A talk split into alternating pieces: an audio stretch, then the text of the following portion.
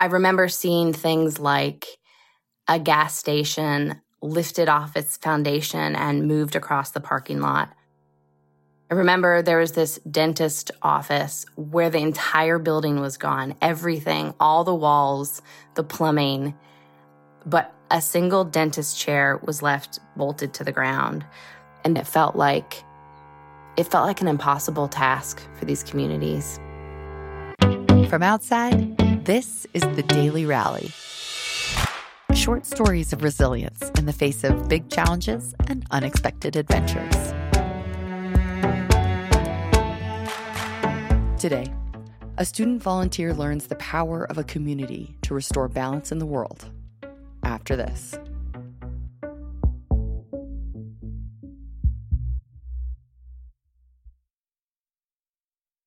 I'm Stephanie Prellwitz. I live in Ripon, Wisconsin. I'm the CEO of a nonprofit organization called the Green Lake Association.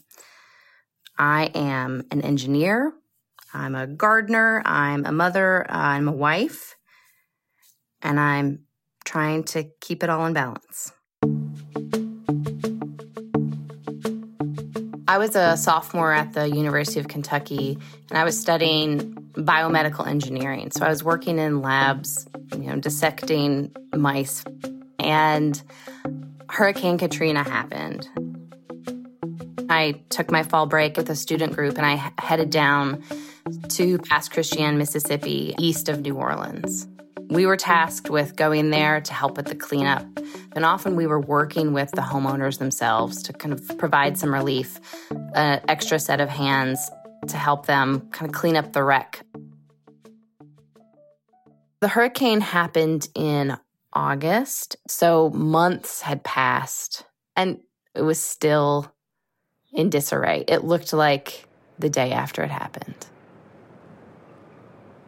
Obviously, I wasn't affected like the entire community was. But what I saw there, I think, forever changed me. What I saw is that Pass Christian, Mississippi was completely destroyed. It was leveled. Uh, nothing was standing there. Rubble that filled entire city blocks was as high as buildings. Old photographs and heirlooms and history, it was all washed away it seemed out of balance, that nature was out of balance. Um, the hot summer, it was this like oppressive heat. We slept in a hollowed out church. So just the frame of the building existed and a roof. And so we slept in our sleeping bags. I remember one time pulling out moldy insulation, pulling out refrigerators that had been rotting in the sun. We you know, had to duct tape them shut and make sure that the black oozing goo didn't make its way out of the refrigerator onto your arms. It felt it felt impossible. I think for me the moments of hope were during mealtime. Putting on a lunch or a dinner for an entire community was no small feat and still seeing that people found like moments to laugh and to smile and to talk about their day. These were people who kind of lost everything, but they still had hope. And what was so inspiring was that working together and seeing the community working together you know, made a difference. We didn't solve all of the problems, but in this teeny town, in this single community that we were able to work together to make a difference felt like somehow restoring that natural balance. So I came back to Lexington and I ditched biomedical engineering. I got out of the lab and I changed my major to biosystems and agricultural engineering. And so that for me really opened the door where I got to learn about these like living, breathing systems using engineering and biology to work with communities to solve environmental problems. I worked for a few years um, at a consulting engineering firm, at a civil engineering firm, and I was sizing bridges and sizing culverts and doing erosion control plans. But for me, it was missing that people component. So I went back to grad school in the same major at Madison. I found myself living in Ripon, Wisconsin, then took a job at the Green Lake Association. Green Lake is in central Wisconsin and it's in the Lake Michigan watershed. So the water that flows from Green Lake makes its way northward and eventually drains in Green Bay to Lake Michigan. The mission of the Green Lake Association is to safeguard this amazing lake, to improve its water quality, and to really protect it from critical threats.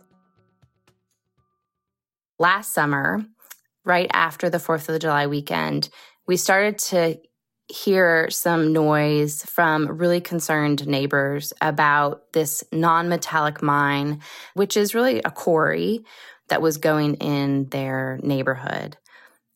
And what was so alarming to us is that this non metallic mine that would be 40 acre gravel pit would be a single farm field away from these really incredible springs, which are well known in the community, I think revered.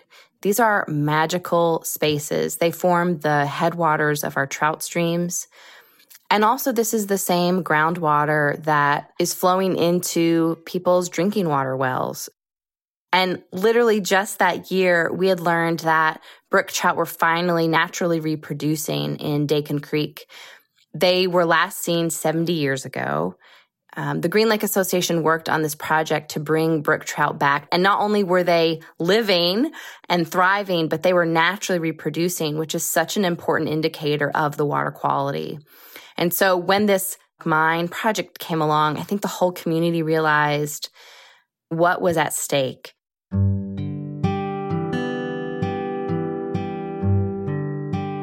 We worked in the coming months and we filed an appeal to the Board of Adjustment so we rallied the hell out of the community. All of that came together on December 23rd, two days before Christmas. There was a blizzard like I had never seen before, and I thought, we're going to lose the community voice here. But when I showed up at the courthouse, there was a line out the door. And as I weaved my way through the line and went through security, what I saw was that there was probably 100 people in the courthouse. There were you know, hundreds of people joined online. For hours during public comment, people came to the microphone. I remember hearing from a dairy farmer who lived across the street. He was worried about the quality of the water and the quantity of the water that he relied on to water his dairy cows. We heard stories from the Ho Chunk tribe who talked about the spiritual value of these properties and how much it mattered to not have kind of short term gains permanently degrade these natural resources. And so, yes, we had the science and we had the data to show that this mine was going to be a problem. But I think most importantly, I felt like the community carried us through. Their stories were so powerful that we were able to stop the mine. When I think about what we were able to accomplish, it reminds me so much of what I saw in Hurricane Katrina. I think of a lot of the work is about community trying to bring back balance, to make these natural systems resilient so that when the next challenge comes along, that they're more able to cope with it.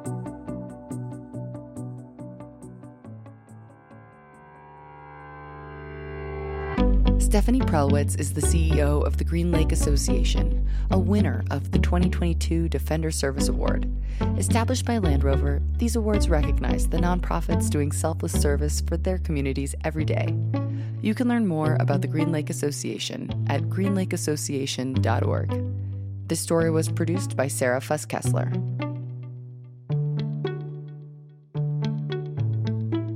We want to hear your stories please nominate the people in your life who found a way to rally. Go to outsideonline.com slash daily rally, where you can also see photos of many of our guests. The Daily Rally was created for Outside by me, Kat Jaffe, and House of Pod. The executive producer for Outside is Michael Roberts. Additional production and script editing by Marin Larson, and additional editing by Sarah Fuss Kessler. Our audio editors are Kevin Seaman and Benny Beausoleil, and our music is composed by Louis Weeks. We appreciate our Outside Plus subscribers who make this show possible. To learn about the many benefits of a subscription and to subscribe now, go to outsideonline.com slash podplus. Thank you for listening.